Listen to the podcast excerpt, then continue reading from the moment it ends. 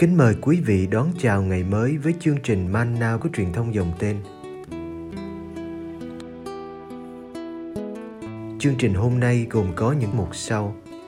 Trước hết là lời Chúa và suy niệm. Kế đến là hạnh các thánh. Bây giờ kính mời quý vị cùng theo dõi chương trình.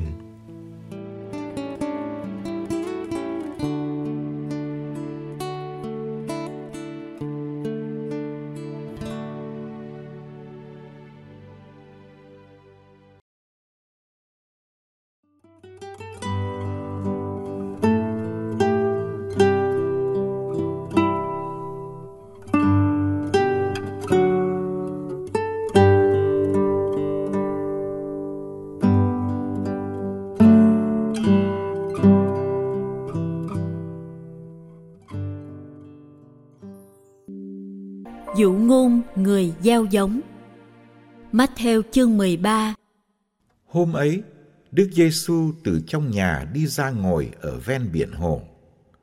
Dân chúng tụ họp bên người rất đông, nên người phải xuống thuyền mà ngồi, còn tất cả dân chúng thì đứng trên bờ.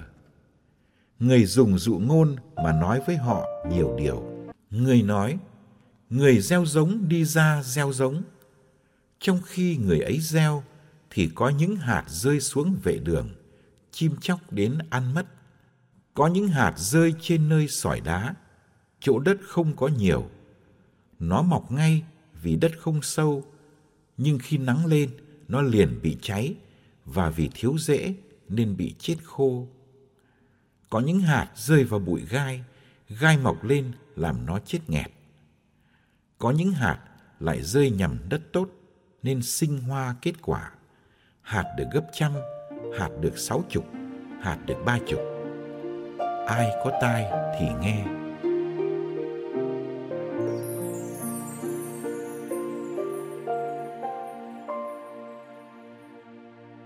Nơi bài tin mừng hôm nay, Đức Giêsu kể dụ ngôn người gieo giống. Trước hết, Ngài kể dụ ngôn này cho dân chúng và môn đệ. Sau đó, Ngài giải thích riêng cho môn đệ về ý nghĩa của dụ ngôn này khi họ đến gần Ngài.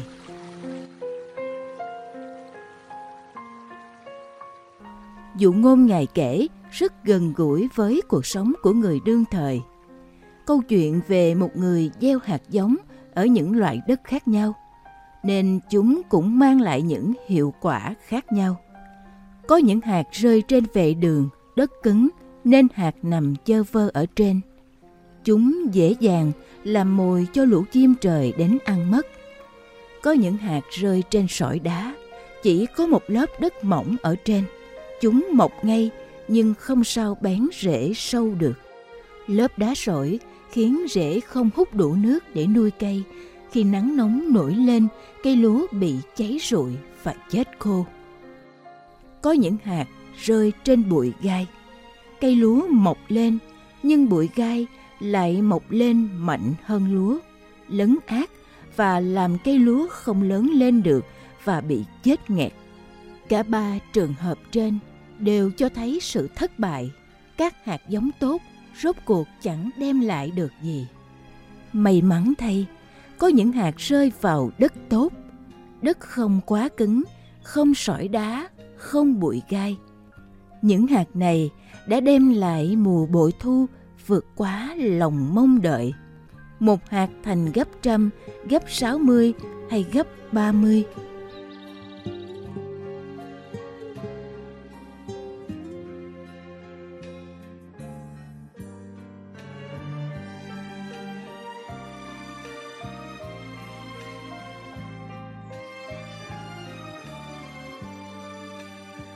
Dụ ngôn Đức Giêsu kể cho đám đông dân chúng chỉ có thế. Sau đó, Ngài giải thích cho các môn đệ để họ hiểu. Đức Giêsu chính là người gieo hạt giống. Hạt giống là lời giáo huấn của Ngài. Mỗi loại đất tượng trưng cho tâm hồn của một hạng người. Có loại tâm hồn vệ đường cứng cỏi, khép kín, không chịu đón nhận. Có thể xếp một số người trong nhóm Pharisee vào loại này. Họ đã tố cáo Đức Giêsu là liên minh với quỷ. Một số người ở các thành vùng Galilee cũng thuộc hạng người này vì họ đã không chịu hoán cải khi nghe Đức Giêsu.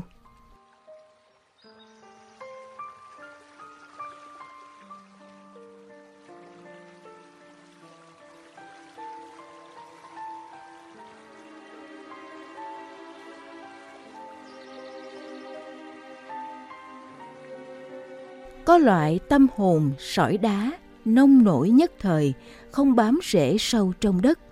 Khi nghe lời của Đức Giêsu, họ lập tức đón nhận với niềm vui, nhưng khi gặp thử thách, bất hại thì họ tháo lui và vấp ngã.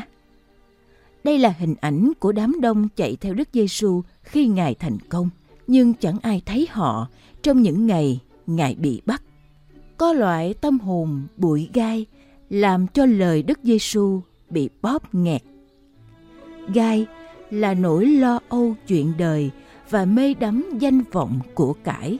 Anh thanh niên giàu có đã không thể đáp lại lời mời của Đức Giêsu, không phải vì có nhiều của cải mà vì gắn bó với của cải quá mức. Cả ba loại người trên đều nghe lời của Đức Giêsu, nhưng lời ấy bị thui chột, không sinh được hoa trái nào chỉ có ai có tâm hồn đất tốt mới thật sự nghe và hiểu rồi sinh trái. Là môn đệ của đức giêsu họ đã mở lòng đón nhận hạt giống. Mùa bội thu lớn lao mà họ đem lại khiến ta có niềm lạc quan vô bờ. Lời đức giêsu tung gieo sẽ thành công mỹ mãn, bất chấp vì có những hạt giống rơi vào chỗ không phù hợp.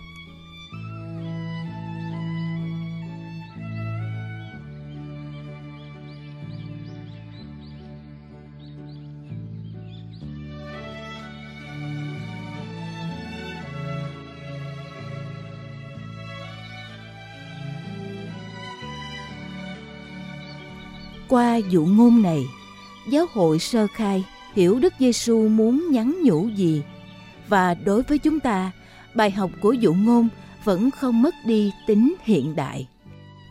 Lời Chúa đã được gieo vào tim ta lại bị ác thần cướp mất. Lời Chúa được đón nhận hời hợt và nông cạn nên chẳng biến đổi gì. Lời Chúa bị bóp nghẹt bởi lo lắng cơm áo gạo tiền, bởi đam mê vật chất. Làm sao để cải tạo mảnh đất tâm hồn mình? Làm sao để mảnh đất của mình mềm hơn, ít sỏi đá và gai gốc hơn? Có được tâm hồn như mảnh đất tốt không phải là chuyện tự nhiên. Cần cộng tác với ơn Chúa để từ từ cải tạo mảnh đất của trái tim.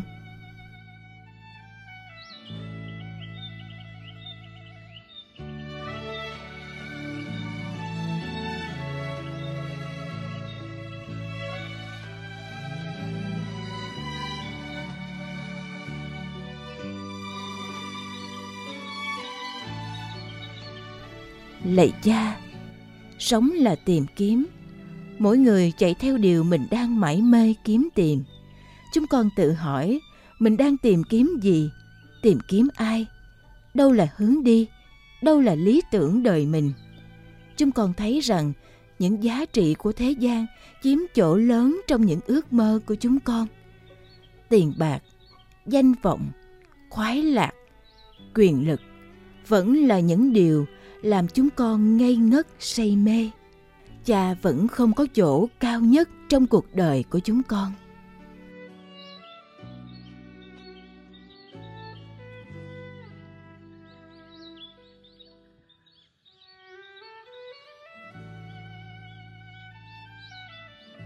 Lạy cha, xin ban cho chúng con ơn hoán cải, xin đánh thức chúng con khỏi cơn mê xin làm cho chúng con tỉnh ngộ để nhận ra giá trị đích thực. Xin dạy chúng con biết kiếm tìm cha, chỉ vì có cha mới thật sự đông đầy những ước mơ sâu kín của chúng con, và cho chúng con được hạnh phúc viên mãn.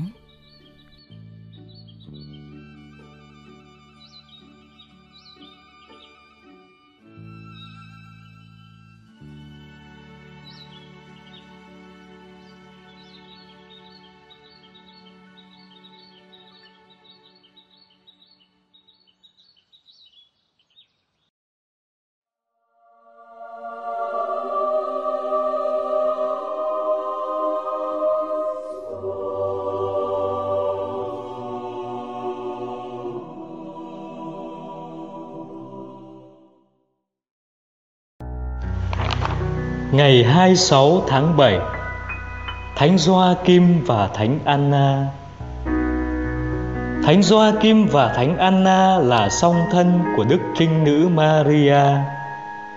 Các ngài đã dùng đời sống mình để tôn thờ Thiên Chúa và làm việc bác ái.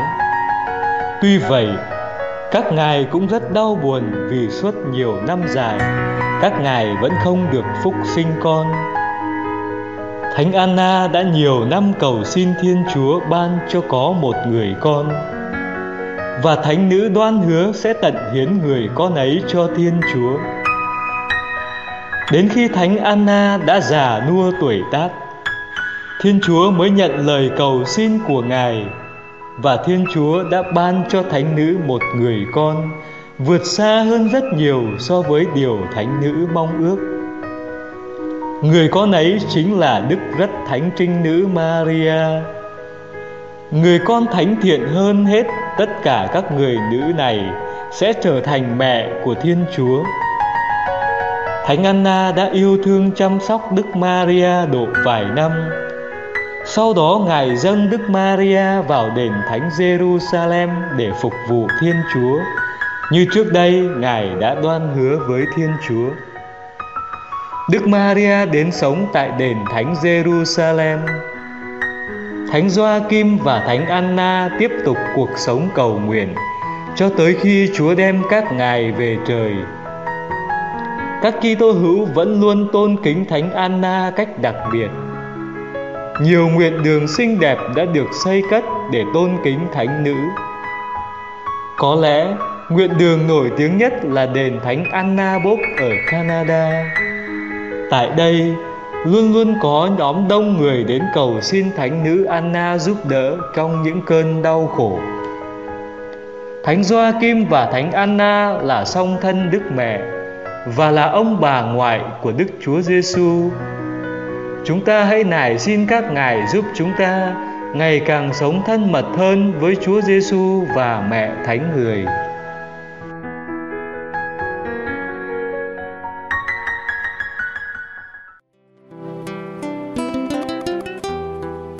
Cảm ơn quý vị đã theo dõi chương trình. Kính chúc quý vị một ngày mới tràn đầy niềm vui và ân sủng của Chúa và mẹ Maria.